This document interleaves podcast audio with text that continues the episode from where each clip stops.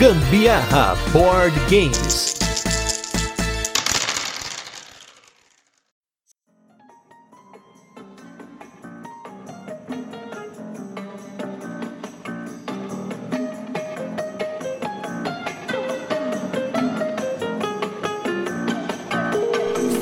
Fala galera, beleza? Aqui é o Gustavo Lopes com mais um Gambiarra Board Games e hoje estamos com mais um programa do Virando a Mesa, no qual a gente recebe convidados especiais para comentar e contar um pouquinho sobre a sua experiência com jogos de tabuleiro, sobre a sua coleção, histórias de jogatina. E hoje eu estou com um cara que tá voltando aqui no Gambiarra, já tem um tempinho que ele não aparece aqui, para falar um pouco sobre a experiência extensa dele com jogos de tabuleiro. Ele que tem um canal que foi uma das nossas inspirações para começar a falar de board games sem rodeios, na sinceridade mesmo. E eu tô aqui hoje com o Fabrício Ferreira do Aftermath. Tudo bem, Fabrício? E aí, brother Gustavo, tamo junto mais uma vez aí. Daqui a pouco eu quero participação nos lucros da empresa, hein?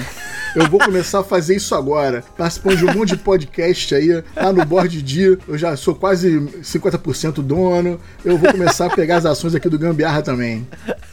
vou mandar então as ações negativas, porque nós ultimamente só no, no vermelho. Só tirando do bolso para produzir conteúdo, né? Eu sei. Exatamente. Eu o, a, quatro anos depois, o Aftermath ainda tira o dinheiro do bolso para criar conteúdo, cara. Ah, com certeza. Ainda mais agora, nessa época que a gente tá vivendo, né? Porra. Nessa crise mundial e principalmente uma crise nos jogos de tabuleiro, né? Se a gente for levar em consideração aí uhum. o valor que estão aparecendo os jogos por aí, né? Sim, sim. A gente. Tem até uma coisa que a gente vai comentar, vai conversar hoje ainda, então não vamos queimar a pauta agora, mas é essa nova forma de como que a gente vai consumir os jogos, né? A gente tá passando por um momento que, pro mercado de jogo de tabuleiro, tá sendo bom, entre aspas. Por que bom, entre aspas? Porque muita gente tá em casa e tem, tem muita gente redescobrindo o jogo de tabuleiro. Muita gente que não jogava nada. Com certeza. Voltou a jogar, né? Tenho conversado com alguns donos de editora e isso foi uma pauta que apareceu. Houve um crescimento na compra de jogos, ainda mais nos jogos mais baratos, né? Aqueles jogos que vão até 150 reais, que as pessoas foram descobrindo os jogos de tabuleiros modernos nesse momento de quarentena, né? Porém, a gente tem toda essa alta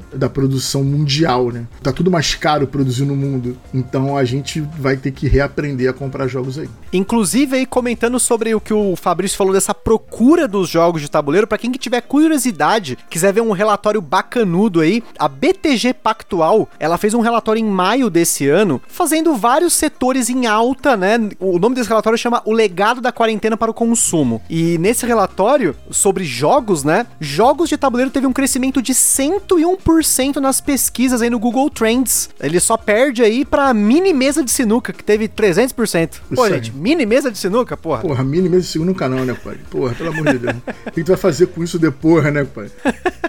É, e, e, realmente já vem rolando uma tendência de aumento de procura sobre jogos de tabuleiro nos últimos dois anos. Eu tive uma reunião com o pessoal do Google no final do ano passado e a gente conversou sobre isso, sobre o crescimento da busca de jogos de tabuleiro. O, o pessoal do Google realmente veio conversar. Não era pessoal de dentro do Google em nome do Google, mas pessoas que trabalham no Google que vieram conversar com a gente. Não foi só comigo, foi com outros criadores de conteúdo também, porque eles viram essa tendência do aumento de busca por jogos de tabuleiro isso chamou muita atenção. Ainda é muito pequeno comparado uhum. a outras buscas de entretenimento, de jogos, Sim. mas foi um crescimento absurdo com relação aos anos anteriores. Então a gente já chegou a conversar sobre criação de conteúdo, como é que a gente vai fazer para se ajudar, né? Teve até um post recentemente no Instagram como você ajudar a criação de conteúdo, eu vi vocês compartilhando, né? No Sim, da BGBH, né? Isso foi muito maneiro, é muito por esse caminho aí. Então, quem cria conteúdo, anime-se por mais que seja difícil nesse mercado, mas aqueles que perseverarem na criação, que se dedicarem à criação, não verem a criação de conteúdo como uma forma de ganhar jogo, e sim de realmente criar conteúdo sobre os jogos de tabuleiro, cara, e ficar aí, a prospecção é que o mercado fique bacana pra gente aí nos próximos anos. Se a gente sobreviver, né, cara, porque já estão falando que vai ter outro vírus vindo aí mesmo. O que sobrar da humanidade aí, né, compadre, a gente vai jogar aí o que sobrar, né. Mas é, até antes da gente começar a pauta, você vê como que a gente começa a conversar, sempre surge coisas bacanas bacanas, né? Existe até uma discussão, eu tô até acompanhando algumas discussões sobre será que nós estamos vivendo hoje a era de ouro dos board games, não só no Brasil, mas no mundo, né? Porque a gente teve aí um boom dos jogos de tabuleiro nos anos 90, né? Entre 95, 98, que foi quando teve aí Catan, né? Essa coisa toda começou a bombar, mas hoje a coisa tá muito avançada, né? O número de lançamentos por mês é gigantesco no mundo e mesmo com a pandemia isso não retraiu. Teve, lógico, um pouquinho, né, de retração aqui no Brasil, principalmente. A gente tá vendo esse reflexo, o número de lançamentos mensais não é tão grande esse mês se comparado com o mesmo mês do ano passado, mas ainda assim tá lançando o jogo, né? Inclusive jogos grandes, né? E tudo com uma tiragem bem limitada, né? Você não, Sim. você não vê nenhum jogo acima dos 400 reais onde a pessoa não diga que é uma tiragem limitada. Tem muita Sim. gente que acha que isso é um marketing da editora para forçar a galera a comprar, e pode ser, né? Eu não boto a mão no fogo por ninguém, né? Com pode certeza. ser, mas eu acredito que não. Eu acredito que a gente tem um problema sério de produção, já que 99% dos jogos de tabuleiro feitos no mundo são feitos na China, numa Sim. gráfica na China. A gente tem pouca produção fora disso. Então é um problema nível mundial. Então eu acredito que realmente a gente vai ter jogos mais caros, aqueles jogos que chegavam por 300 prata, vão chegar aí com 380, 400 reais o valor, né? E a gente vai ter que repensar. A gente tava pensou sobre isso, né? Lá no grupo do WhatsApp do Aftermatch, a gente trocou uma ideia sobre isso, sobre uma nova forma de consumir jogos de tabuleiro, né? Vai ser bem diferente. Eu conversei sobre isso também numa live que eu fiz com o pessoal da Fiel, né? Pra gente uhum. explicar como é que funcionava na Fiel, que a gente já tem um pensamento antigo de não ser posse do jogo, né? O jogo é do grupo grupo, mas é óbvio que isso funciona quando vocês são amigos há vários anos, né? Não é que você não queira, mas você não vai ter um pensamento desse com um cara que você conheceu há três meses, quatro meses, entendeu? É complicado. Esse pensamento não vem nem na sua cabeça, não é que você não queira. O pensamento não vem na cabeça de você pegar um cara que você conheceu há cinco meses atrás e querer que o, o produto seja dividido entre vocês. Mas como a gente já da Fiel já tem um histórico, já é amigo de outros jogos, a gente consegue entender que os jogos não é um produto individual de cada um, é do grupo. Então a gente acaba rachando isso, acaba se ajudando, né?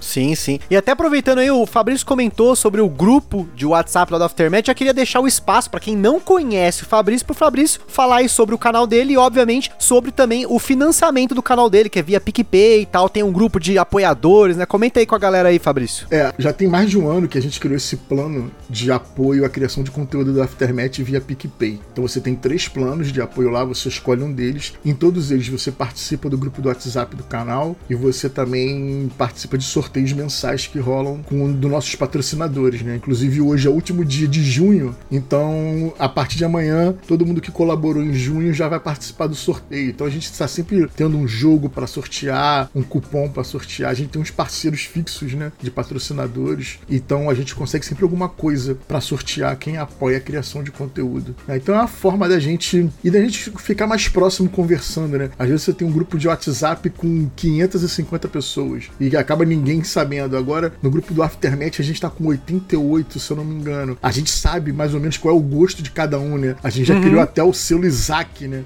Você...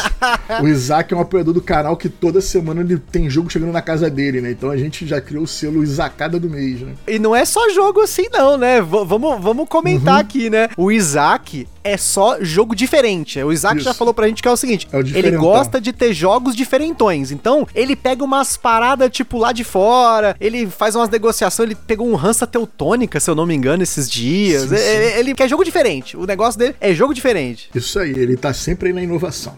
Bom, agora vamos começar aí a falar sobre um pouquinho o Fabrício. Para quem não conhece o Fabrício, vai lá no canal do Aftermatch. Não é possível que você que tá no hobby, pelo menos começando no hobby e inclusive acompanhando o Gambiarra, porque a gente sempre que o Fabrício falou de algum jogo, que a gente também falou aqui no podcast, a gente sempre deixa o link lá do canal dele para vocês verem a opinião de outros criadores de conteúdo. A gente acha muito importante isso, você não levar em consideração a opinião só de um criador, porque se tem tanta gente falando, são tantas opiniões, é importante você sempre ouvir a opinião de mais de uma pessoa e não só só levando em consideração, por exemplo, só a opinião, por exemplo, do Gambiarra. A gente leva muito em consideração aqui no Gambiarra jogos que funcionam entre eu e a Carol. São jogos que funcionam bem em dois. Pode ser que o jogo não seja para dois, que a maior parte não é, mas que ele funciona bem em dois jogadores. Então você vai ter outros criadores de conteúdo que vão falar: ah, esse jogo aqui funciona melhor numa galera, esse jogo funcionou aqui com a Fiel, no caso aí do Fabrício, né? Que a gente vai falar da Fiel. Então é importante vocês sempre ficarem ligados nisso. Mas, falando aí do Fabrício, Fabrício como jogador, como Fabrício que você entrou nesse hobby? Porque assim, eu já vou adiantar para vocês, o Fabrício Fabrício é um cara old school. O Fabrício tá no hobby aí. Quando a gente, eu pelo menos, tava pensando em jogar card de Pokémon na escola. Então,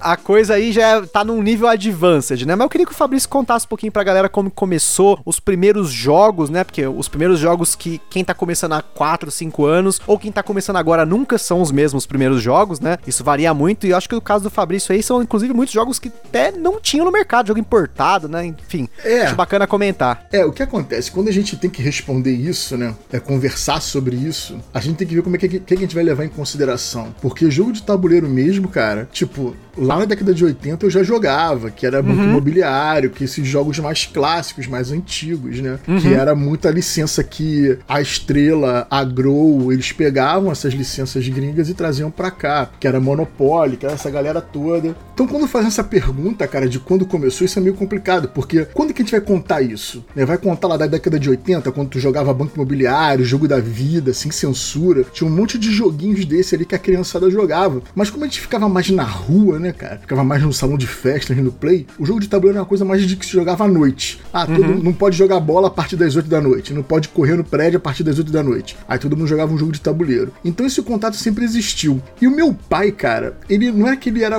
louco por jogo de tabuleiro, não era. Mas meu pai gostava muito de colecionar fascículos, né? Naquela época tinha essa parada. Pô, meu pai faleceu ano passado, a gente tava arrumando as coisas dele aqui em casa. Ele tinha uma cacetada de National Geographic, cara. Caraca. Tipo assim, várias, várias. Aquela capa premiada que tem uma menina, é, acho que é indiana, de olhos verdes e tal. Ele tem várias National Geographics. Eu separei algumas, eu não sei o que eu vou fazer, se eu vou doar, nem sei como é que funciona isso. Então meu pai colecionava muita coisa assim de fascículo. Eu, quando era criança, eu tinha álbum de figurinha das bandeiras do mundo inteiro. Campeonato brasileiro, meu pai sempre comprava e tal. Então meu pai colecionou lá no final da década. Eu fui até procurar no Google sobre isso. E foi final da década de 70 e início da década de 80. Era uma coleção da Abril de jogos de tabuleiro ao redor do mundo, cara. Caraca. Era, é sensacional essa parada. Eu já conversei com algumas pessoas mais antigas. Alguns lembram, outros não. Mas se você procurar no Google sobre jogos de coleção de tabuleiro ao redor do mundo, editora Abril. Cara, é sensacional isso, porque eram fascículos mensais ou semanais, não me lembro. Que naquela época você tinha que ir na banca de jornal comprar, galera. Não tinha como refazer assinatura no site pra mandar entregar na sua casa.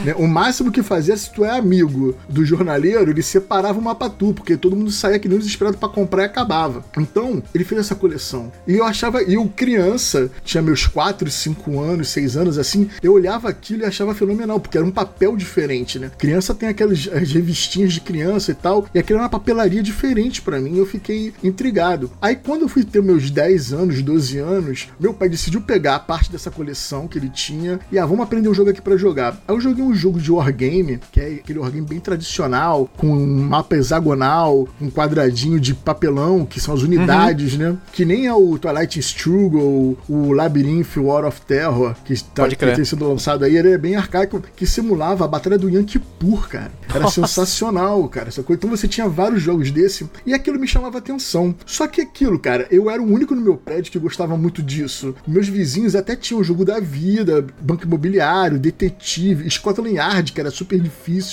O Supremacia também, que foi o primeiro jogo de guerra, que não era só sair na porrada, né? Você tinha gestão ali de mercado, com um lance de commodities pra você poder construir as tropas e tal, era mais complexo. Só que, tipo, não era a primeira opção. A primeira opção era a galera jogar bola, jogar vôlei, soltar pipa. Não era essa. Então isso ficou muito parado ali comigo. Só foi voltar no final da década de 90, quando eu comecei a jogar RPG com a galera do prédio. Isso tudo porque um amigo meu aqui da rua foi pra escola naval em Angra. E na escola naval tinha um brother dele com RPG. E a gente ficava maluco, que porra é essa? Então não sei o que lá, pá. Aí a gente descobriu que numa Xerox, na UERJ, que é a Universidade Estadual aqui do Rio de Janeiro, tinha os livros xerocados. Aí a gente foi Nossa. lá, arrumou os livros. Aí foi engraçado que a gente não conseguia achar dado, cara. Dado poliédrico. Aí eu gastei todo o meu expertise de geometria da escola pra fazer os poliedros todos, entendeu? E botar os números.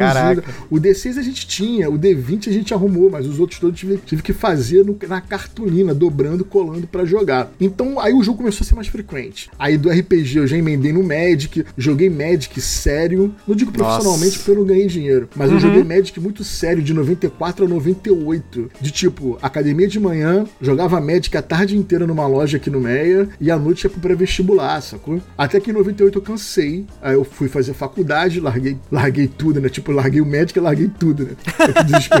Larguei o Magic e fui pra faculdade. Aí na época da faculdade foi quando nasceu o Warhammer 40k, que foi o jogo que eu mais joguei assim sequencialmente. Foram quase nove anos jogando Warhammer 40k direto. Todo Caraca. sábado, onde eu fiz grande parte dos meus amigos que eu tenho até hoje. Né? O pessoal da Fiel veio do Warhammer 40k, né? A gente se conheceu numa época que você não tinha muita comunicação, 99, 2000, o máximo que você tinha era fórum. Então a gente se conheceu num fórum do Warhammer Brasil e ali eu joguei muito Warhammer. E o jogo de tabuleiro moderno já assim, né, nesse da década de 90, quando o Catan faz esse marco dos jogos de tabuleiro moderno, eu sempre tive muito próximos a eles, mas não eram algo que eu praticava, porque ou eu jogava um Warhammer 40k ou eu jogava jogo de tabuleiro, porque eu fazia faculdade também, né? Eu trabalhava o dia inteiro, fazia faculdade à noite. Haja não, tempo. ti- não tinha mais como, cara. Eu já tinha que separar um tempo pra pintar as miniaturas do Warhammer, porque eu só aceitava jogar com miniatura pintada.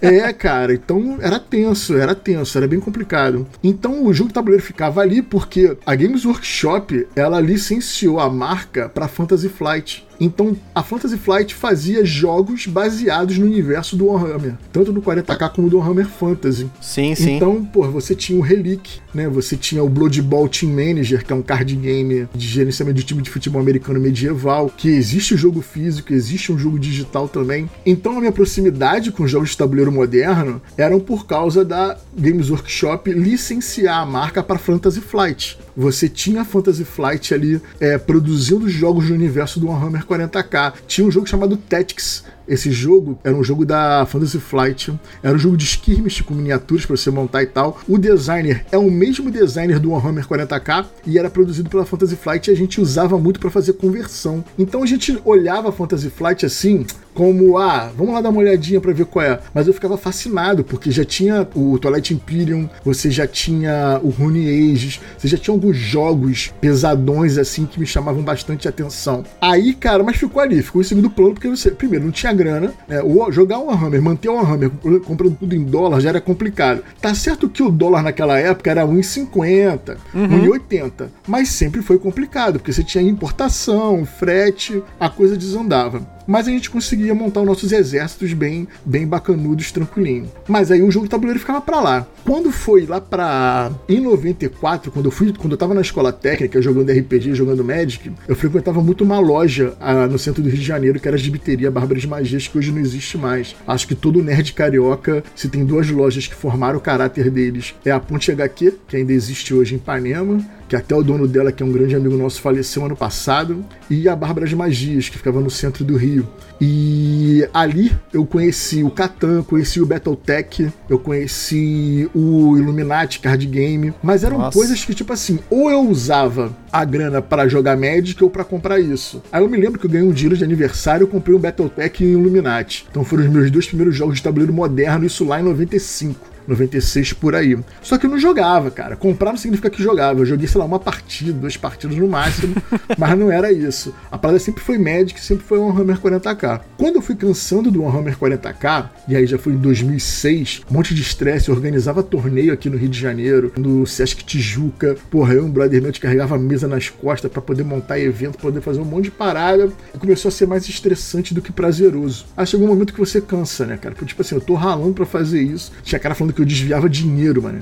Cara, Nossa. te- teve um campeonato que sobrou 150 reais. Eu desviei 150 reais. O único campeonato que eu não tirei dinheiro do bolso foi esse que sobrou dinheiro. Sobrou os 150. Mas enfim, eu fui cansando e o Warhammer começou a ser muito burocrata, cara. Eu tinha que carregar muita coisa pra poder jogar duas pessoas. Aí foi aí que eu conversei com o Márcio, que é meu brother da Fiel, que ele já tinha parado com o Warhammer faz um tempo e começou a jogar mais a jogo de tabuleiro. Aí que a gente começou a conversar, conversar, conversar. Aí eu falei, porra, eu tenho lá em casa o Battletech, eu tenho lá em casa o, o Illuminati e tal, não sei o que, vamos ver qual é, vamos ver qual é. Aí a minha ex-noiva na época me deu um Catan de aniversário e eu fui voltando aos poucos. Em 2010, eu já tava jogando ali, esporadicamente, sei lá, uma vez a cada dois meses, quando encontrava com a galera e tal, não era direto. Em 2011, eu comprei os meus primeiros jogos depois de anos, que foi o, o Arkham Horror, que um amigo meu comprou, e eu comprei o Last Night on Earth que é o de zumbizinho, de uhum. zumbi lá. Né? A gente comprou esses dois jogos e a ideia gente, era a gente jogar junto, que é o João, um grande brother meu. Só que o João, além de casar, decidiu ter gêmeos. Nossa! Aí, aí já era. Aí a parada foi meio que. E tipo assim, a gente é muito próximo, eu ajudei na reforma das casas e tal, a coisa foi ficando de lado. Quando deu 2014, eu já tinha comprado muito jogo. Eu tinha viajado para Las Vegas, comprei, porra, quase 20 jogos lá, parei na alfândega, tive que explicar que era só papel e tal. Não é. Não me tributaram, passou tranquilo. Passou sem problema nenhum. Mas eu tive Isacada essa... internacional. Porra, foi. Cara, foi muito engraçado porque eu tive que pegar uma mala nova. Aí eu comprei uma mala da Náutica. E a Náutica, para quem não conhece, é uma marca especializada em navegação a longa distância. Então ela patrocina a volta ao mundo daquela Volvo Ocean Race, sabe qual é? Uhum. Porque os caras têm mala gigante com uma resistência absurda para dar a volta ao mundo. eu comprei uma parada dessa gigante, coloquei lá dentro. Aí no aeroporto de Las Vegas a mulher do check-in olha pra minha cara, com a cara boladaça, bota a etiqueta heavy na parada. Aí eu fui tentar ajudar ela, get out your hands. Eu, caraca, maluco, tomei ele esporro. Ela foi, pegou a mala sozinha, com o maior esforço, botou na esteirinha. Eu falei, caralho, né? Não vai chegar no Brasil. Mas chegou. chegou, bem, né? tá chato. Aí eu comprei vários jogos. Aí foi a primeira pernada e ali começou a ter problemas no relacionamento, né? Porque a, a minha noiva na época achou um absurdo eu trazer tanto jogo assim. Mas enfim, os jogos ficaram parados um tempo e só em 2014 que eu voltei voltei a jogar regularmente. A tipo assim, a jogar pelo menos uma vez por semana, aí de repente virou duas vezes por semana. E aí é mais ou menos esse ritmo que eu mantenho desde 2014. Então eu, eu costumo dizer que a minha volta mesmo, eu comecei a jogar jogo de tabuleiro mesmo lá em 2011, quando eu comecei a ter contato com eles e jogar mais anualmente sacou? Mas nesse ritmo que eu tava até antes da quarentena, seria desde 2014. Seriam seis anos aí jogando pelo menos uma vez por semana aí. Com uma média de pelo menos uma vez por semana. 300 e poucos jogos por ano jogados. Caraca. Entendeu? É, teve um ano que eu fiz uma média aí de 1.5 jogos jogados por dia. É bizarro, é bizarro.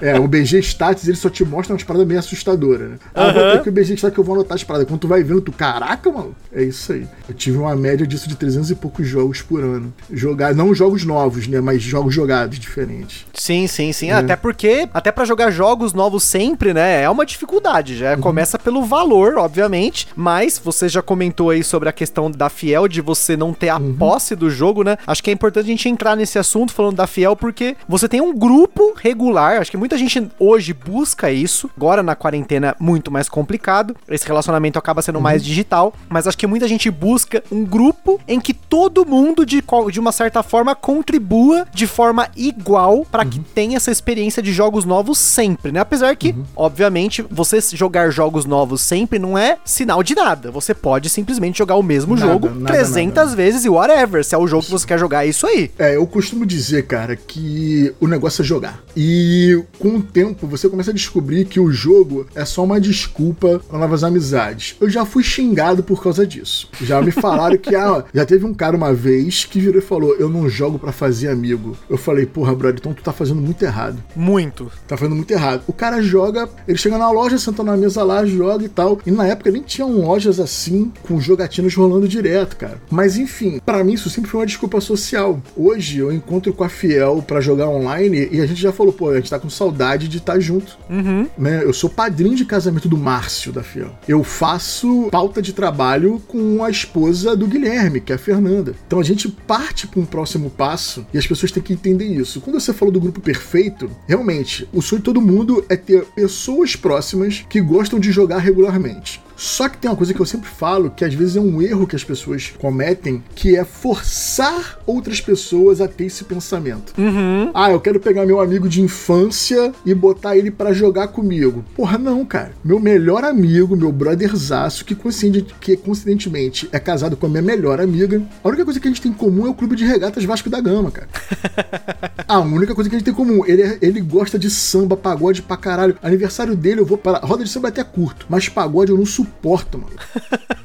Mas eu vou. Do mesmo jeito que quando é meu aniversário eu faço no pub com rock and roll, ele vai, maluco. Com banda ao vivo tocando Pearl Jam e o caralho, ele vai, sacou? A única coisa que a gente tem em comum é o Vasco. E mais nada. Eu tenho plena certeza que eu não vou virar pra ele e falar, pô, Rafa, vamos jogar uma vez por semana jogo de tabuleiro? Ele vai jogar a primeira, mas ele não vai fazer mais aquilo porque não é isso que a gente tem em comum. A Priscila, que é a esposa dele, é minha melhor amiga. Eu, tive, eu, eu costumo dizer que eu tive uma sorte absurda. Que eu casei minha melhor amiga com meu melhor amigo e eles fazem aniversário perto. Então eu resolvo tudo de uma vez só. Não, é, é, é, a semana que eu resolvo tudo. Ele faz aniversário no final de outubro e ela no início de novembro. Então tem a semana e a filha deles logo depois dela, né? No meio de novembro. Então eu resolvo tudo, né? Aquela família ali, aquela semana daquela família. Então aquela semana eu vou fazer tudo o que eles quiserem de sair, cara. Eu sou meio picareta porque os dois acabaram casando. Então eu não forço eles a nada. A nada. Tá lá. Eles sabem que eu tenho canal, eles sabem que tem um jogo pra cacete no meu quarto, porque a gente faz festas aqui em casa e tal. Uhum. E tá lá. E duas semanas atrás, a amiga minha me mandou mensagem 4 horas da manhã falando que quando acabar isso tudo, a gente tem que instaurar um dia por mês da gente se encontrar para jogar na casa deles. Olha só. E tipo assim, eu não falei nada, não falei nada, eu não,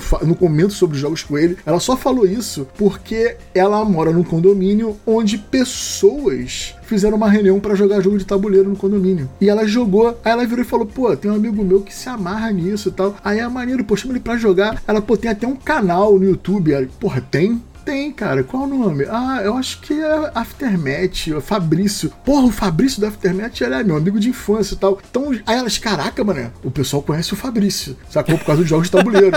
Então a parada realmente acontece. Ela virou e falou: Ah, eu quero jogar aquele do Coelho, que é o Dixit, sacou? Já uhum. sei que é do Coelho. Aquele das datas, eu já sei que é o Time Stories, que eles jogaram Time Stories e se amarraram. Aquele de descobrir os nomes, eu já sei que é o Concept, porque teve um carnaval que eu levei e eles jogaram sozinhos, sem precisar fazer nada. Então, quando você for montar o seu grupo perfeito, não foca, não escolha as pessoas. Deixa que as pessoas vão escolher se querem jogar ou não. Vai procurar a gente em loja, vai procurar a gente na internet, vai acabar conhecendo. Obviamente, toma cuidado, né? Porque pode ser um psicopata. Mas você vai conhecendo novas pessoas e vai montar um grupo de pessoas que têm em comum jogar. Sim, sim. Até porque forçar o jogo não é legal. É, não faz sentido. Não. Eu também não, não concordo com isso. A gente joga aqui em casa, eu e a Carol, porque a gente gosta, né? Já há muitos uhum. anos, né? Foi até um acordo, a gente falou, ó, realmente a gente gosta, é um hobby bacana pra nós. É, então hoje funciona, tem podcast, tem o Caramba é 4. É uma coisa que funciona no casal, né? Exato, funcionou, beleza. É, o que não pode, obviamente, é você querer forçar isso, inclusive num relacionamento, né? Nem faz muito sentido você, ah, tô é. namorando com a pessoa, vou casar com a pessoa, ela é obrigada a jogar. Ela não é obrigada a nada, ninguém é obrigado a nada. Nem os seus filhos, nada. Isso. Bota isso na cabeça de vocês também, cara. E outra parada que é bom falar, é independente de gênero. Eu já eu conheço, eu conheço mulheres que jogam e os parceiros não jogam. Várias, não é uma só, não. São várias que elas gostam muito de jogar e tal. Porque ultimamente eu vi umas paradas bem, bem escrotas aí na internet, de gente associando mulher a comprar sapato e homem gostar de jogo. Ah. Achei, isso bem, achei isso bem escroto.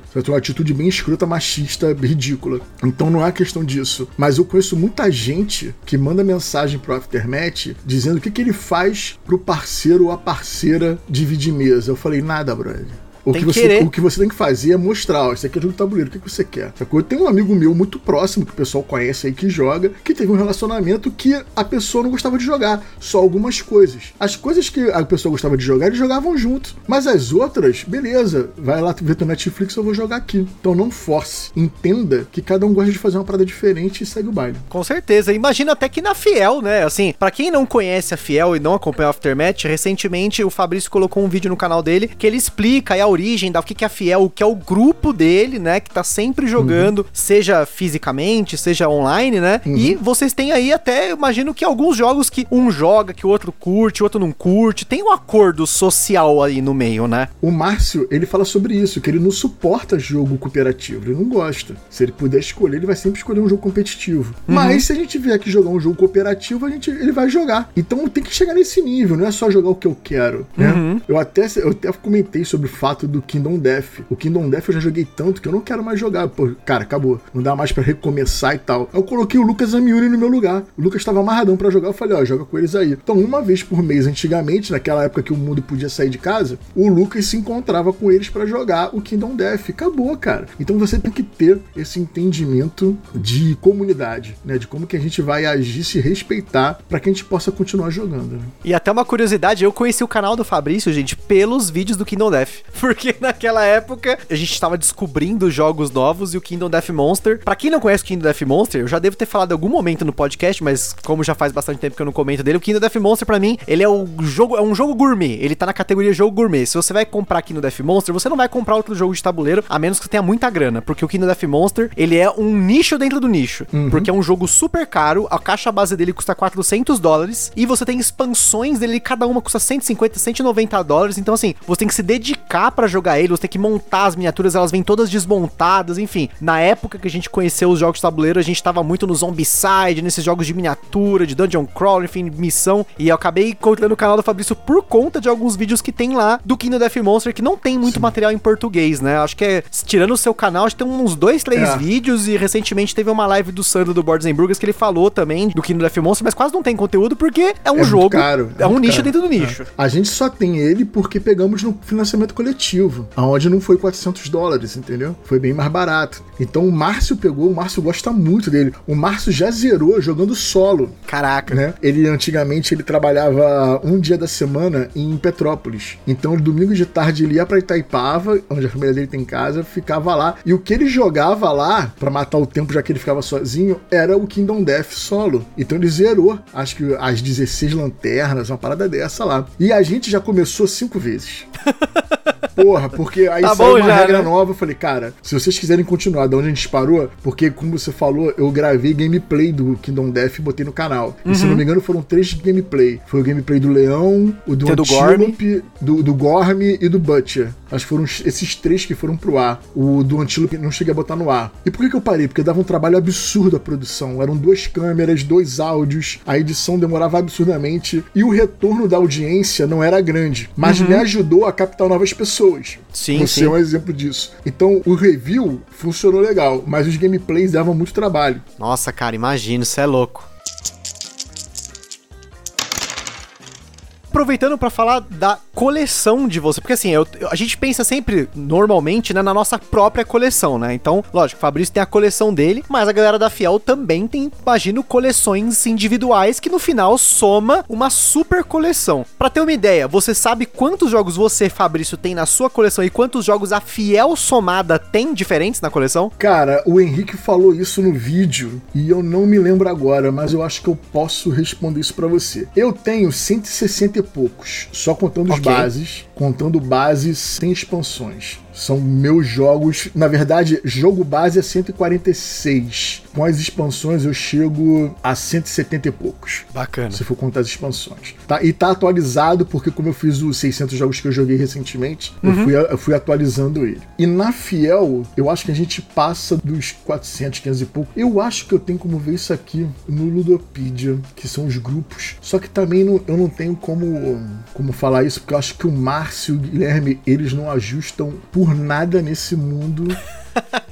Sacou? Os jogos que eles possuem. Pode crer. Mas Sacou? aproximadamente vocês têm mais jogo que uma luderia. Sim, sim, com certeza. Geralmente, né? A gente deve passar fácil ali dos 400 jogos que a gente tem. Caraca. Que se tiver cento e poucos cada um, somos quatro, entendeu? Contando que o Márcio e o Guilherme já dividem jogos há mais tempo, a gente deve passar disso aí. E teve uma coisa curiosa, cara, que eles fizeram uma pergunta durante a nossa live, não sei quem foi que perguntou, mas botou assim no chat, e a pergunta foi pro Márcio, não foi nem pra mim, né? Eu que sou dono do canal, os caras não me fizeram pra mim, fizeram pro Márcio, porque tava nós quatro ao vivo. Aí o cara perguntou pro Márcio se depois do advento do Aftermath, né, do Aftermath ter crescido, ter parceria com os editores e tal, se diminuiu o gasto do Márcio na compra de jogos. Ou seja, se meus amigos começaram a comprar menos porque o Aftermath recebe mais jogo. Aí o Márcio, nada, nada, pelo contrário. O que aumentou foi a quantidade de jogos que a gente conheceu. Que teria muito jogo que a gente não compraria e a gente acabou jogando porque o Aftermath recebeu. Mas Legal. tem coisa que acontece em dobro. Por exemplo, eu recebi o No Tanks, o Bandido, eu recebi o Azul da Galápagos, eu fui recebendo vários jogos. Esses jogos são family games. Aí o Márcio acabou comprando esses jogos pra jogar com a família da esposa dele, nos finais de semana. Eu falei, cara, eu te empresto. Aí, pô, cara, não adianta. Eu vou ter que sair na tua casa pegar, ficar comigo, eu vou comprar pra já deixar lá na casa da família da minha esposa. Aí eu, beleza. Então tem um monte de jogo que eu acabei recebendo e a gente tem duplicado por causa disso. Um outro jogo, Kingdomino. O Guilherme da Fiel, eu tenho Kingdomino. O Guilherme da Fiel Rafael comprou porque ele joga com a sogra e com a esposa na casa dele. Então, na verdade, não diminuiu os custos. Aumentou porque a gente tá começando a comprar jogo duplicado, coisa que a gente não fazia antes, mas Sim. aumentou absurdamente a quantidade de jogos que a gente conhece, né? Que a gente acaba jogando por causa do canal. Bom, agora vamos falar de jogatina. Então, o Fabrício, claro, o mestre da jogatina, né? como ele já falou aí, quantidade de partidas e jogos que ele tava jogando, né? Infelizmente, antes né, de começar essa pandemia, mas quando acabar também, o bagulho já vai voltar frenético. Mas agora a gente quer falar de partidas memoráveis. E como sempre, a gente aqui escolhe uma partida memorável ruim, que é legal explorar um pouco do lado obscuro, vamos dizer assim, das jogatinas, porque rola, né? Sempre rola né, uma coisa esquisita, a galera roubando, a galera que não sabe jogar. Acontece de tudo, né? Sim. E também depois a gente vai falar de uma partida, assim, memorável forever, assim, inesquecível. Mas como vamos começar pela parte ruim, né? Sempre vou começar pela notícia ruim, depois a boa, né? Que deixa a boa funcionando no final. Fica a lembrança da última, né? Porra, exatamente, essa é a ideia, né? Uhum. Bem, cara, uma partida que, tipo assim, foi sofrível e tal. Foi quando eu joguei Dungeon Lords, cara. Dungeon Lords é um bom jogo, não nego isso. É um, um dos jogos mais pesados que eu já joguei. Mas foi uma sofrência absurda, cara. Porque quem não conhece, o Dungeon Lords ele é separado em duas seasons, né? São dois anos. Aí durante o primeiro ano você prepara sua dungeon pra sofrer o ataque dos aventureiros lá. Só que é o seguinte, cara. Se você der um mole e os aventureiros passarem o cerol na sua dungeon, acabou o segundo ano pra você. Você não consegue se recuperar. E isso pra mim é broxante, porque se o jogo leva 3 horas e 20, metade desse tempo vai ser eu tomando na cabeça, cara. Porque é a segunda parte final. Então, uma das, das assim, da parada triste jogando que eu não aguentava. Eu tava jogando porque eu precisava conhecer o jogo, né? E olha que eu já joguei duas vezes, né? Na segunda vez eu tive um desempenho um pouco melhor. Eu acabei com um ponto de vitória. Na, na primeira foram alguns pontos negativos. Ô. Mas na primeira partida foi sofrível, cara, a segunda parte. Foi tenso, eu não vi a hora de acabar, porque, tipo, não tinha o que você fazer, você não tinha recurso, você não tinha ninguém pra alocar, era bem complicado. Com relação, assim, a você jogar com gente roubando, eu tenho uma parada muito tranquila pra mim, que eu não me estresso com esse tipo de coisa. Eu simplesmente guardo quem é a pessoa e não divido mais mesa. Já existe uma quantidade grande de pessoas que eu não divido mais mesa, porque eu sei que vai ser uma experiência ruim. Não só como roubo, como a pessoa não tá curtindo a parada. Eu sou um cara que, dependendo do jogo que a gente estiver jogando, aquilo ali é uma diversão, não é um trabalho. Então, se eu vou jogar Lisboa, eu vou fazer piadinha quando eu for tirar o- os entulhos de Lisboa, vou fazer uma graça e tal, por mais que seja sério o jogo. Isso vai acontecer em todos eles. No, no The Galleries, que é um jogo pesado também, quando tu rouba o cliente do cara, eu vou zoar, sacou? Então, quando você tá com uma mesa com pessoas que não têm esse faro, né? Esse tino pra esse tipo de coisa. É claro que a pessoa pode estar num dia ruim, né? Então eu tenho vários amigos meus que se divertem absurdamente jogando, mas tem dia que a coisa tá ruim, fica meio com uma bad vibe ali. Mas você já sabe quem é quem. Então a gente acaba filtrando. Então eu não vou virar pra você e falar assim: "Ah, eu tenho experiências ruins quase toda hora por causa de roubo". dessa-" Não tem. Não tem porque essa, essa galera eu não divido mais mesa. Eu já sei quem é quem, quem vai criar problema, eu já me afasto. E o exemplo de uma partida memorável, cara, não tem a menor sombra de dúvida, foi quando a gente jogou pela primeira vez a Season 3 do Zombicide, cara. Caraca. Foi, porque foi a, a Season 3 foi a primeira que veio com a regra de jogar em grupo, de você montar grupos. Então você tinha um grupo contra o outro. Não sei se foi na 2 ou na 3, mas foi no Zombicide que você já podia jogar em grupo, um grupo contra outro. Então era competitivo, grupos contra grupos, e tinha mais os zumbis, que queria dar porrada em todo mundo. A gente separou e tal, estamos começando a jogar, aí tinha uma jogada perfeita que eu e um outro amigo meu, a gente tinha combinação pra fazer um molotov. E eu tinha o personagem que um dos poderes dele era empurrar a galera, né, os zumbis, pra um espaço adjacente. Eu tava jogando com aquele cara cabeludo do rock and roll, sabe qual é? Que era um ex-astro do rock e tava tentando sobreviver. Aí que eu combinei com o meu brother? Tu gasta uma ação pra me passar o item. No meu turno, eu empurro os zumbis pra ficar no mesmo quadrado, no mesmo espaço, né? No tilezinho ali, onde está o outro grupo, e eu jogo o molotov lá pra passar o rodo em geral. Né? Cara, então, tipo assim, a gente fez, a coisa funcionou, todo mundo riu absurdamente, foi uma zoeira absurda. E a gente fez musiquinha, cantamos musiquinha. Já era tarde da noite, num dia de semana, os vizinhos berraram com um brother nosso lá, que na casa de um brother nosso. Só que um brother meu começou a babar de rir, passou mal de tanto rir. Porque só eu e meu outro brother sabíamos da jogada. Tinha mais dois no grupo, mas a gente não contou pra ninguém, ficou só entre a gente ali. Quando a parada aconteceu, foi inesperado, sacou? E foi, cara, foi muito muito bom, a gente se divertiu absurdamente. E numa partida de Zombicide, que muitas vezes as pessoas não querem jogar porque, ah, é Zombicide, é não sei o que, não, porra. É um jogo que promete que entrega e foi muito divertido. Foi uma diversão assim absurda. Tem Coop também. Eu joguei várias partidas de Coop, porque é um jogo que ele brilha dependendo das pessoas que estão jogando, né? Se você jogar Coop sem entrar no mundinho, ele é o jogo mais sem graça que tem. Mas quando o pessoal entra no mundinho, ele compra os personagens, é uma sensação absurda. Então é bem divertido, é bem divertido. As minhas duas boas experiências foi essa, essa partida de Zombicide e algumas partidas de Coop que sempre foram muito engraçadas. Cara, e é curioso, né, pra você ver, a gente, pelo menos conhecendo o, o seu canal, conhecendo o seu gosto, os top 10 e tal, é curioso, você vê, a gente tem um perfil de pegar uns jogos euro, pelo menos no meu caso, eu comecei jogando muito Zombicide uhum. e parti para jogar jogos mais complexos, jogos euro, né, e tudo mais. Mas o Zombicide, para mim, é um jogo que muita gente subestima e, cara, para mim ele é insubstituível. Assim, é, a experiência que eu também tenho com Zombicide é sempre legal. Assim, eu vou te falar que eu já tive uma partida ruim em Zombicide, mas foi porque ela se estendeu demais, não foi porque não tava divertido. É, cara, na verdade, o Zombicide, eu tô até para falar sobre isso. A gente vai, eu vou fazer um vídeo pro canal onde eu vou falar sobre os jogos em destaques no cenário nacional. Muita gente desdenha do Zombicide porque ele não é um jogo muito elaborado, a gente não pode, uhum. sacou? É um jogo simples e tal, e é o jogo que quebrou recordes, bateu o recorde de venda de financiamento coletivo e tal, e foi um dos primeiros que vieram lá de fora pro Brasil. A porta de entrada da Galápagos, né? Quando a Galápagos começou a trazer jogo lá de fora, ela tentou ali com o Summon Wars, mas não funcionou muito bem. Depois, de repente, vem o Zombicide domando, dominando. Durante muitos anos, o Zombicide foi o top 1 do BGG, pela quantidade de gente que jogava e que comprava. Então as pessoas tendem a desdenhar do Zombicide. Aí tem sempre aquele argumento de, ah, a regra de tiro. Cara, tem que ter aquela regra de tiro, porque senão o jogo ia ficar muito fácil. Então você tem que, quando dá tiro, tem que tomar cuidado se vai ter amigo ali ou não, porque senão você vai acertar o cara. E acabou, cara. Esse, essa regra do tiro é para deixar o jogo mais difícil mesmo. Dá uma complexidade para ele, assim, de, de movimentação. Então muitas pessoas querem desdenhar, diminuir o Zombicide. Mas para mim, ele é o jogo mais honesto do mercado. Ele entrega o que ele promete. Porrada, tiro e bomba, e é isso. tá lá entregue. E várias diversões. É muito maneiro quando você vai escolher o grupo que vai jogar, montar o cenário, é muito bacana.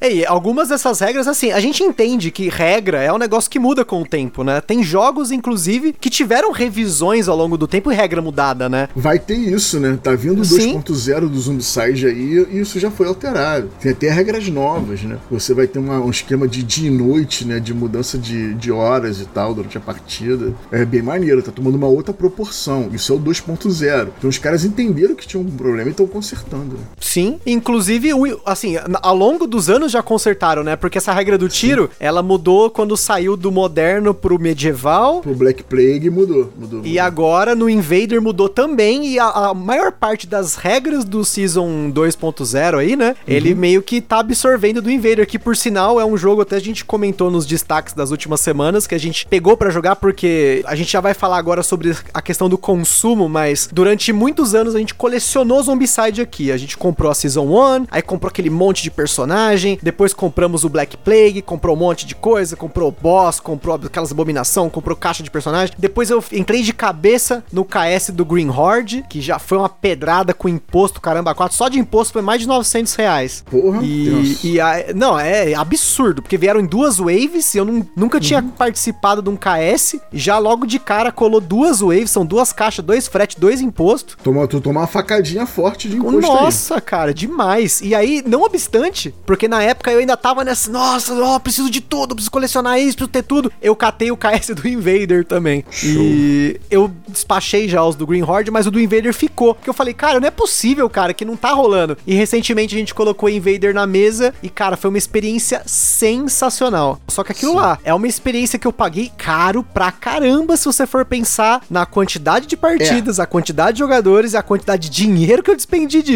né? Porque também não foi barato, por mais que tenha vindo uma wave só. Eu mantive tudo do Zombicide moderno. Né? O Black Plague eu vendi o que eu tinha, ainda tem alguns extras aqui do Kickstarter e tal, para que se um dia eu voltar a jogar o Black Plague, mas o moderno eu mantive tudo. E eu só não peguei o KS do primeiro, porque o KS do primeiro foi no início de 2012. Tá, nem era tão conhecido aqui também, não, né? Não, era, não era, não era. Eu só tinha, do, do KS, eu só tinha ouvido falar do Alien Frontiers. Uhum. Mas Mas um amigo meu participou, pegou várias coisas e tal. Quando eu viajei para Las Vegas no final de 2012, aí eu comprei o retail lá, que era só a caixa Ah, básica. legal. Né? Quando veio, quando saiu o Season 2 do, do Moderno, aí eu peguei o KS sortidaço, com tudo, mano. Caraca, Com sério? tudo. Aí eu peguei o Season 3 também com tudo. Hoje eu tenho as caixas básicas e as expansões de cada Season, que é o Toximol e aquela Neighborhoods alguma coisa, né? Que é uma, uma expansão da Season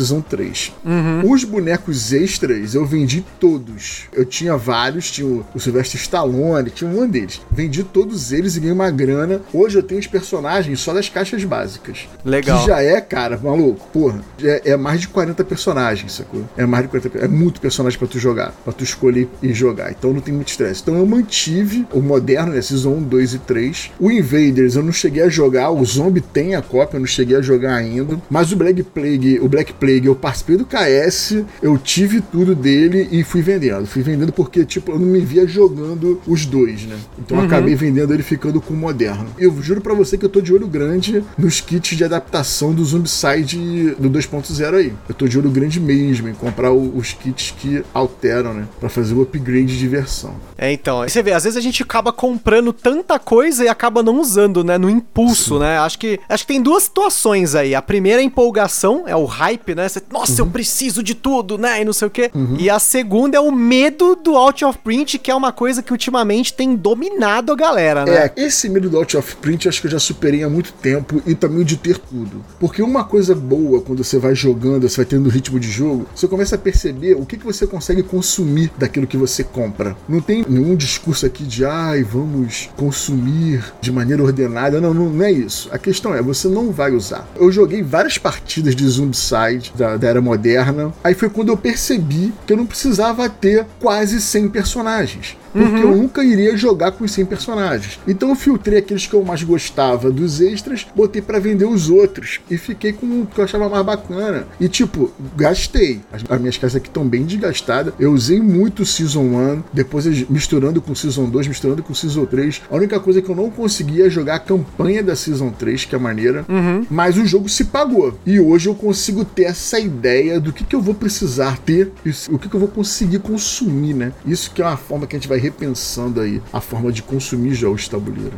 É, acho que essa conta que você comentou, né, de você pensar o jogo se pagou, né? Porque a gente às vezes não pensa, né? A gente sempre pensa, obviamente, no jogo como um produto, né? Um bem material, né? Mas no fim das contas, o que ele entrega é uma experiência, né? Então, por exemplo, você tem experiências hoje, né? Normalmente, né? Fora de uma pandemia, sei lá, você vai num, num show de uma banda. Eu gosto muito de banda de rock progressivo. Então, os shows, quando as bandas vêm pra cá, é de 200 reais pra cima o ingresso básico. Sim. Ou vou pegar pra ir no cinema. Se eu for pegar um, um filme na estreia, é uns 30 pau aí no mínimo. Isso aí, isso aí, nessa Então, vibe. a galera às vezes pega, por exemplo, eu vou dar o exemplo de um jogo que tá sendo discutido recentemente, que é o Detective, né? Que, na minha opinião, ele, é, inclusive, é uma, uma mostra, assim, é um exemplo muito claro de um jogo que ele tá ali pra te entregar uma experiência, né? É que é, é- é até complicado de explicar isso, né? Mas tem muitos jogos, pra mim, que eles são jogos. Você tem um jogo ali, você tá jogando, é uma experiência, mas é um jogo, né? Um puzzle ali que você tá pensando, quebrando a cabeça pra tentar resolver, otimizar seus pontos, quebrar o amiguinho. Mas tem jogos como Detective ou Chronicles of Crime que eles são experiências até. Eles são, é que nem jogo de campanha, jogo Legacy, né? É, O Legacy tentou trazer isso. só Sim, que muita exato. gente ficou assustado com a agressividade do Legacy. O Sim, cara acha um absurdo você ter que rabiscar um tabuleiro. Não é rabiscar, é pôr uma informação no tabuleiro que você não vai retirar mais. Então, esse pensamento de posse de um commodity, né, estragou a experiência de muitas pessoas. Absurdamente. Absurdamente. Sim, Porque sim. a pessoa não queria. Por exemplo, quando eu joguei o Charterstone, você tem um lance de, de rasgar a carta, então você queria. A galera não rasgou, botou numa caixinha separada. Mas o adesivar o tabuleiro pra dizer como vai ficar o seu tabuleiro tem que ser feito. E tinha Sim, é obrigatório, né? desesperada com isso. Eu não tô falando pra você rasgar a sua carta, queimar, tacar fogo. Não tô falando disso. Mas eu tô falando que se, a partir do momento que você não cola um adesivo, não se preocupa com colar um adesivo numa ficha, você tá estragando a experiência do jogo. Então, Sim. os jogos de tabuleiro, pra mim, sempre foram isso. Experiências sociológicas. De você sociabilizar, conhecer pessoas e, curtir aquele momento. E o Legacy, ele é como se fosse isso. É como se você bebesse um vinho, bochechasse e botasse de novo na caixa. no- na garrafa, na garrafa, qual é? Não, você tomou o vinho, você curtiu aquele momento com o vinho, acabou, cara. O jogo tem essa tendência. O Detective tem isso. Outro jogo meu que é nessa vibe é o Time Stories. Você jogou uma história, acabou. Exatamente. Acabou, porque você não vai jogar de novo, porque o início é- vai ser sempre igual. O máximo que vai mudar é ali no final, pra tu melhorar um desempenho e tal, mas não, o jogo uma vez acabou. Eu, tipo assim, tem jogo que é pra você jogar várias vezes. Tem jogo que é pra Lógico. vender aquela experiência e acabou, cara. Né, Eu tava vendo outro dia uma live do Studart, onde ele mostrou o Exit. Sim, é verdade. Teve recentemente, né? Cara, os comentários no chat eram do tipo: Caraca, você tá cortando a carta. Você não sei o quê. Sim, é pra isso. O jogo precisa que você faça isso pra você poder entender. Ah, mas o jogo custa 100 reais. Sim, não é barato 100 reais. Mas se você pegar 100 reais e dividir por 5 pessoas, já sai mais barato uma noite jogando o Exit do que indo ao cinema, cara. Exatamente, exato. Entendeu? Então as pessoas não estão entendendo isso. São poucos as pessoas que entendem que o jogo é um produto do grupo que vai jogar. Eu não sei se a pessoa quer tirar onda, que tem o jogo, ah, eu sou dono de tantos jogos e tal. Na moral, não adianta nada você ser dono de uma porrada de jogo e não ter com quem jogar. Isso é pra mim. Isso é o que eu penso. Teve uma vez o cara falou: "Ah, deixa eu ser colecionista". Vai ser colecionista, não tem problema nenhum. Vai ter aí 300 jogos na sua estante e tal. Mas o jogo não foi criado pra ficar na estante. Você pode Lógico. deixar ele na estante. Não tem problema, isso é um problema seu. Você vai fazer com o seu jogo, é um problema seu. Mas ele foi criado pra ser jogado. A lateral da caixa não serve pra nada numa estante. Só serve se você botar ali, sacou? Então a gente precisa desse entendimento, ainda mais agora, cara. Tudo vai ficar muito mais caro depois da pandemia. A China, ela produz 99% dos jogos no mundo. Vai ser caro, cada vez a gente vai ter menos cópia. Você já vê as editoras se, se movimentando em tiragens menores. Januáris Entendeu? Então, se você não entender que você está comprando um jogo pro seu grupo, não vai dar certo. Hoje mesmo, um grupo de pessoas lá dos apoiadores do canal, que moram no sul, no Rio Grande do Sul, fizeram troca de jogos, cara. Saíram de casa Bacana. com máscara no carro, o Ederson e o pessoal do Joga em Dois. Eles saíram de casa, ó, separa o jogo tal e tal, tal que eu quero conhecer. Botaram numa bolsa, trocaram álcool gel na bolsa e voltou pra casa pra experimentar jogos diferentes. A gente vai ter que fazer isso mais vezes, porque vai ficar muito caro. O mercado, as pessoas que gostam de comprar, já estão sentindo que o mercado tá mais caro. Os preços dos jogos estão maiores. Todas as editoras já viram e falam, ó, edição limitada. Eles não estão fazendo mais um print gigante que nem fazia antes, por causa do custo de tudo, o custo do dólar, o custo de se fazer na China. Então a forma como a gente consome o jogo de tabuleiro vai mudar. Por mais que eu ache que o mercado vai dar uma subida, porque muitas pessoas voltaram a utilizar, né, né se encontraram, né, se reencontraram com os jogos de tabuleiro nessa pandemia, a, a audiência do canal aumentou absurdamente, seguidores, audiência média e tal, tudo aumentou. Instagram, muita gente seguindo, porque muitas pessoas redescobriram os jogos de tabuleiro. E vai descobrir os jogos modernos, porque se ele procurar jogo de tabuleiro no YouTube, vai aparecer o Jack, o Covil, o Fabrício, o Alan, vai aparecer Coelho, vai aparecer essa galera. O cara vai ver, porra, tem um universo aqui que eu não sei qual é. Então esse cara vai começar a consumir algo que ele não consumiu antes. Só que, para quem já tá na brincadeira, o preço vai ficar mais caro. E você não vai Sim. dar para ter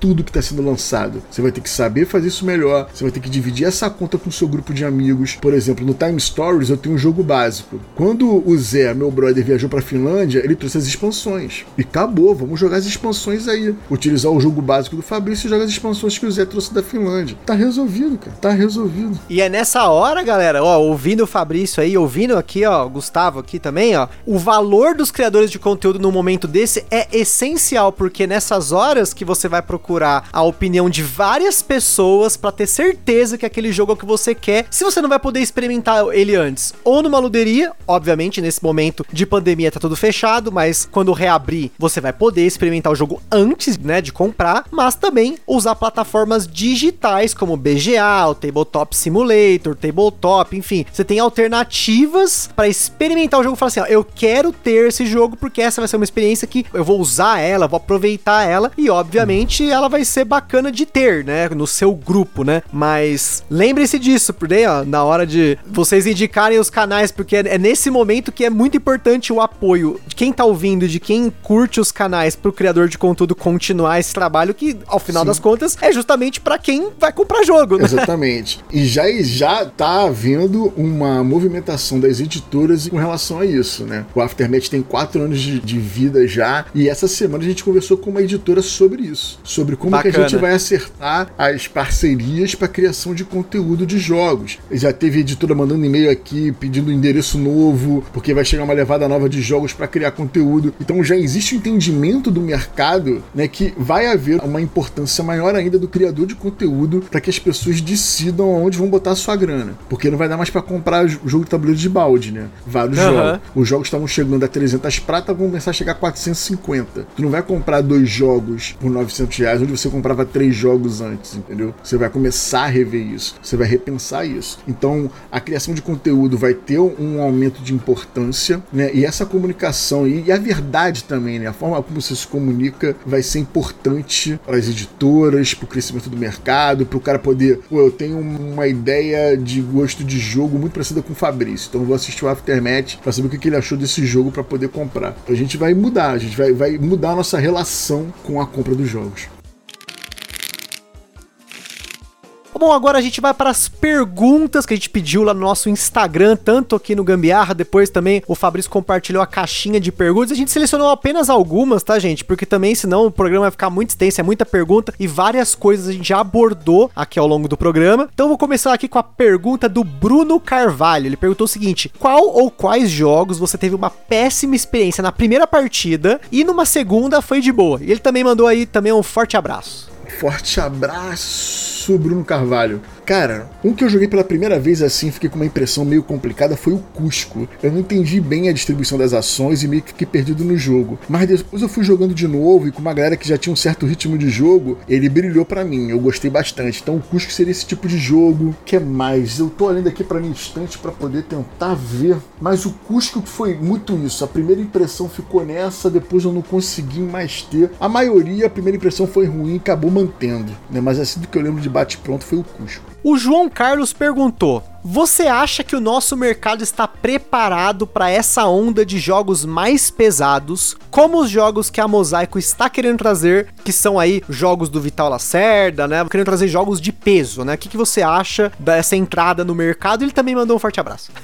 forte abraço para todo mundo, mas olha só, isso é uma parada muito complicada, porque não é o perfil do brasileiro muito isso. Ah, Fabrício, como é que você fala isso? É só você ver, você ter a produção do Lisboa, por exemplo. Você tem Lisboa pra cacete nas lojas aí, ah, agora não tem mais. Não tem mais porque o print acabou também, mas o Lisboa é um jogo que saiu em 2017, né? Nossa, tá ele ficou muito aí. tempo, né? É, ficou muito tempo aí. E você não vê jogos muito tarja preta sendo vendidos assim absurdamente. O Kanban tem uma porrada de loja ainda aí, cara. Tu não viu o Kanban sumindo das lojas, né? Já tem a ideia de trazer o Kanban Evolution aí, que é o próximo. Então, o brasileiro, ele é mais, né, nesse caso, visual. Então, jogos de miniatura vendem absurdamente. Né? Você tem aqueles jogos mais family game, mais party game vendendo muito. Mas você já tem um Terraform Mars que sempre esgota, né? Uhum. Terraform Mars chegou, esgotou. Então o brasileiro ele tá no médio, no gosto de jogo de peso médio. Um jogo mais pesado não brilha muito, mas é importante ter. É importante ter para ajudar no crescimento do cara que quer ir. O cara experimentou ali um Terraform Mars, é um jogo médio, então gostou. Pô, agora eu quero experimentar um mais pesado. Ele vai ter o Lisboa, vai ter o Kanban, ele vai ter o The Gallerist quando ele sair de novo no Brasil, porque tá esgotado. Por né? favor. Né? Você vai começar a ter esses jogos mais pesadinhos para você experimentar.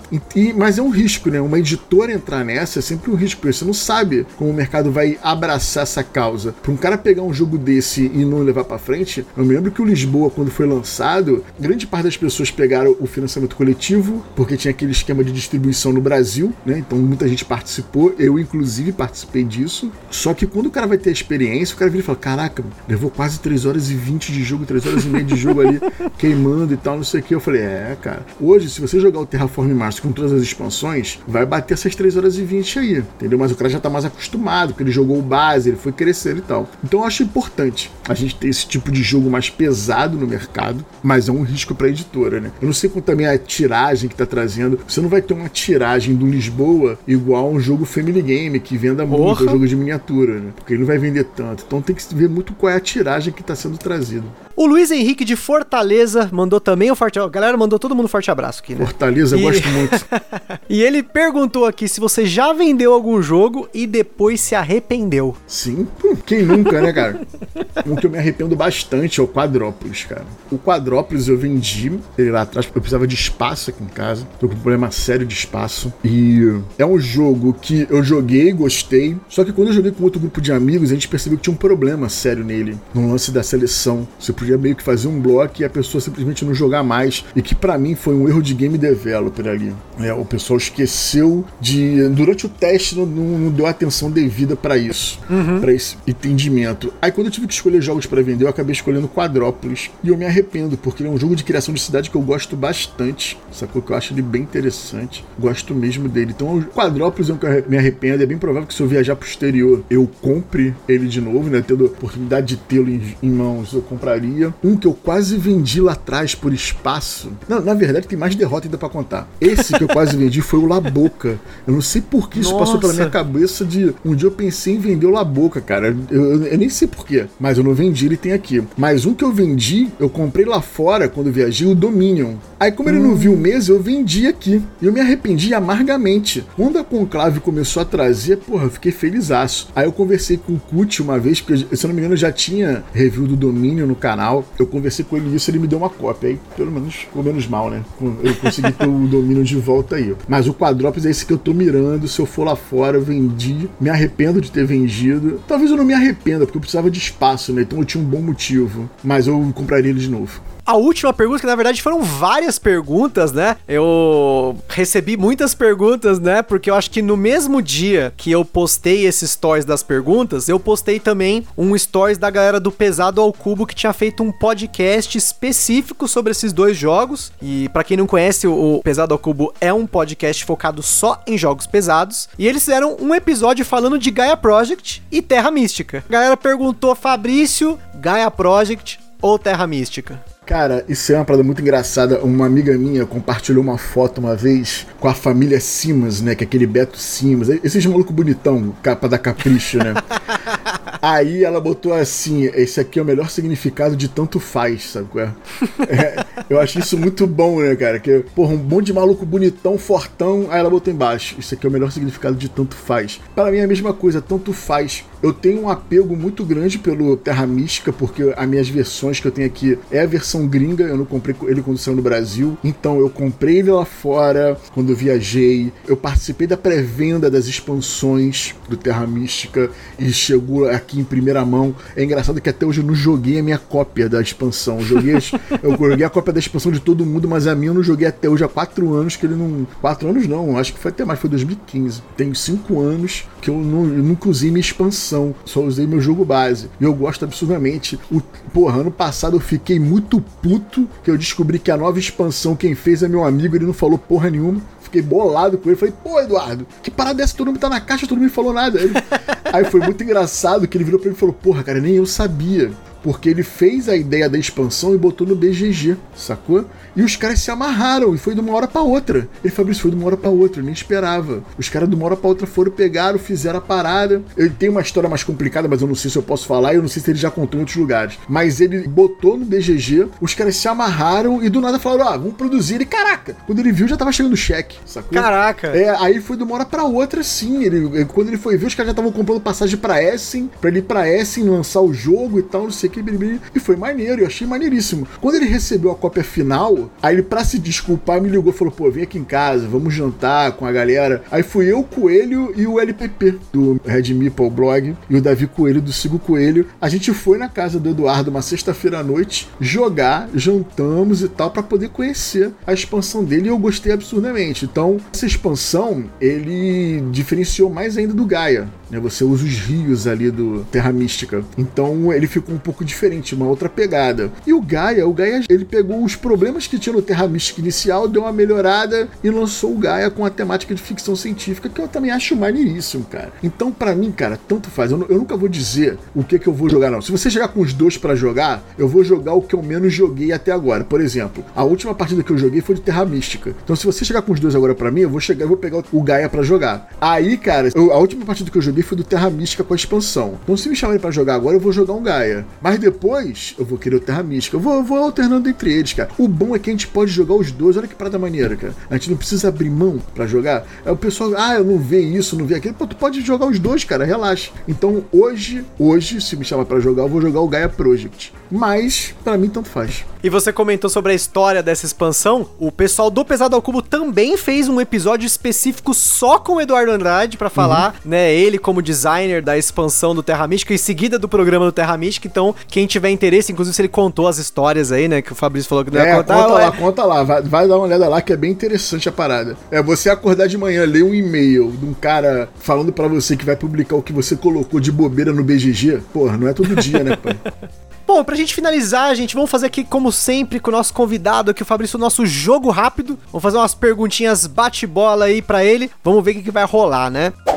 A primeira perguntinha, como sempre, prateleira da vergonha, Fabrício, que jogo que tá lacrado, que você não jogou, mas tem um twist nessa pergunta, porque é a prateleira da vergonha antes da pandemia, né? Porque se você recebeu um jogo depois da pandemia e não jogou, não é vergonha, é não, é problema mesmo, né? Mas eu tenho uma vergonha retroativa aqui de anos, cara. é retroativo. Que é o Age of Steam, cara, que é um jogo de pick up delivery maneiríssimo. Tá out of print, ele tá lacrado uhum. aqui. Acho que eu vendo ele fácil por uns 800 reais. E por que que ele tá lacrado. Por que, que ele tá lacrado? Porque o Kaká tem um print and play dele. Nossa! O, é, o Kaká, o, é, o Kaká fez um print and play, por quê? Porque o of Steam tá esgotado há muitos anos. O Kaká imprimiu, fez uma cópia dele e jogamos. Jogamos. Então eu não precisei abrir a minha. Ficou aqui, sacou? E eu acho ele maneiríssimo, cara. Eu acho ele maneiro. Eu gosto muito. Ele tá esgotado ainda, você não vai encontrar ele se você for procurar. E eu gosto dele absurdamente e tá lacrado aqui.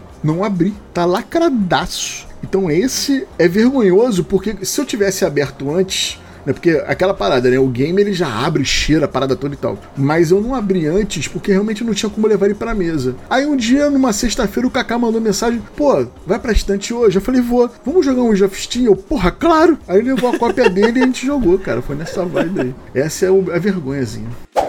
Jogo mais pesado da coleção pode ser na balança, né? Porque agora a galera tá comprando o jogo por arroba, ou é. na complexidade. Ou os dois também, né? É, eu acho que o Lisboa encaixa os dois, né? Ele é pesado, tanto que ele fica embaixo de um monte de caixa. E ele é pesado nos dois pontos. É pesado de peso pesado mesmo e peso de jogo também. É, ele parece um bloco ah, de concreto na embalagem mesmo. Tem né? o Signore também, né? O Signore é um jogo daquela série What's Your Game, que é um jogo muito pouco falado. Tem ele no BGA. E ele é bem pesado pesadão, mas ele é, é uma caixa normal, uma caixa básica padrão, mas ele é bem pesado, ele é bem pesado. E eu gosto. Então seria o Lisboa e o Senhor.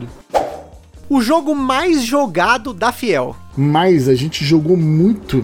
Acaba sendo o mais jogado da Fiel. Ó, em 2019, o jogo mais jogado foi o No Tanks. E ele foi da Fiel também porque a Fiel em 2019 passou para a estante 42. A gente começou a jogar na loja, então é o que eu jogo mais lá mesmo, direto foi o No Tanks o jogo mais jogado. Mas assim, né? Filler, Party Game vai acabar se destacando. Mas um que a gente jogou muito ano passado, talvez tenha sido Kingdom Death.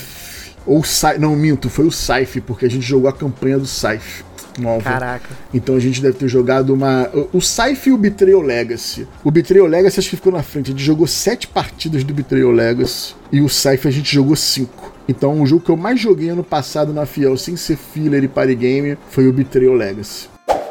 Algum jogo que você prefere jogar com regras da casa? Cara, eu não curto muito regra da casa. Eu acho que se você tiver que mudar um jogo, é porque deu algum problema sério. Agora, a galera que eu jogava Gaia sexta-feira à tarde lá na Game of Board, que era o Gaia da. O Gaia, era muito engraçado, porque não era que era todo mundo vagabundo, não, mas eu geralmente não dava aula sexta-feira de tarde. O máximo que acontecia era uma reunião de manhã no centro do Rio. Aí tu já almoçava e ia pra Gob. Os outros também eram professores, tinha um que só dava aula sábado e tal. Então a gente acabava se encontrando de tarde para jogar. E teve uma regra muito boa que na última partida que eu joguei com eles, eles criaram no Gaia para seleção de objetivos. Né? No Gaia você sorteia ali, bota randomicamente a ordem que vai ter aquela pontuação extra de cada turno. Aí foi criada uma regra onde você podia leiloar com pontos de vitória a, o objetivo que você queria pôr em qual ordem, entendeu? Eu achei bem interessante isso. É, não é uma regra da casa para mudar o jogo, mas de potencializar o competitivo dele, né? Se você é bom em fazer determinado tipo de coisa, você vai querer que aquela pontuação fique na melhor fase possível para você. Eu achei isso interessante. Isso deu uma melhorada no competitivo do jogo. E dos lançamentos aqui do Brasil de 2020, qual é o lançamento que ainda não saiu que você tá mais no hype? Cara, eu não entro muito em hype. Eu tenho, é uma coisa que a criação, é, uma coisa que a criação de conteúdo me deu foi não ficar nesse desespero. Antes de eu ter o canal, eu tinha muito essa parada. Caraca, não espera a hora desse jogo chegar e tal. Vambora, vamos, vamos, vamos fazer, não sei o que. Com a criação de conteúdo, por, por eu ter que estar tá experimentando muito jogo, eu já fico naquela, deixa aparecer, uma hora vai chegar aí. Por exemplo, o Tapestry, quando foi lançado ano passado, todo mundo, caraca, o Tapestry, Tapestry. Tá, Como eu já sabia que o amigo meu ia receber, eu fiquei tranquilaço, não fiquei naquele desespero de jogar. Então, eu não consigo ter esse desespero. Mas um que já chegou foi o Western Legends, que eu queria muito jogar ele com as cartas em português para entrar mais no mundinho. Né? O Western uhum. Legends saiu pela Conclave agora, que é um jogo que eu considero de teoricamente mundo aberto, só que ele tem uma rejogabilidade muito grande e a forma como você se comporta no jogo, de se você vai ser do bem ou do mal, eu achei isso interessante. Então, teoricamente, seria esse. Mas eu, tipo assim, eu juro para vocês, eu não consigo ficar muito nesse. Ah, eu quero, eu quero. Desculpa. Aquela fissura, né? É, isso é uma coisa que foi diminuindo com o tempo. É tanta coisa que a gente vai jogando. Eu não quero tirar onda de, ah, babaca, né? Ah, eu jogo muita coisa, então não me apego. Não é isso. Só que você tem tantas coisas para se preocupar que você acaba não ficando naquela ansiedade. Já tive muitas, cara. Quando anunciou o Toximol do Zombicide, eu fiquei desesperado. Que falei, caraca, zumbi novo, zumbi novo, uma nova forma de matar. O zumbi agora cospe ácido, que maneiro, eu quero, eu quero, eu quero. Eu ficava tenso, dando refresh no site dos Correios para saber se o cara já saiu para entregar o Zombicide, entendeu? Era muito essa parada, mas com o tempo isso foi diminuindo. Mas um que eu gostaria, que eu não sei se vai ser lançado no Brasil, se alguém já anunciou, é o Paris, que é o próximo jogo do Wolfgang Kramer do Michael Kisling. Então, se eu tenho um hype que eu gostaria de jogar hoje em dia, de gostaria de ter na coleção, seria esse Paris. Né? O Vinhos também do Vitor Lacerda são dois jogos Nossa. que eu gosto, que eu gostaria muito de, de jogar, de experimentar, mas de ser lançado no Brasil, ah, exclusivamente, eu realmente não tenho como te dizer, não, não tem essa parada. Bom, e como a gente tá gravando esse cast, vamos contextualizar pra galera que a gente gravou parte dele num dia, parte no outro, mas ele deve sair hoje, você tá ouvindo no dia do lançamento, ele saiu no dia 20 de julho de 2020. E o que, que tem no dia 20 de julho de 2020? Resultado do Spiel des Jahres 2020. E agora uhum. eu quero ver o Fabrício na previsão. Quem você acha que vai ser o prêmio Spiel des Jahres 2020? My City, Nova Luna ou Pictures? Cara, eu não quero saber desse aí, não.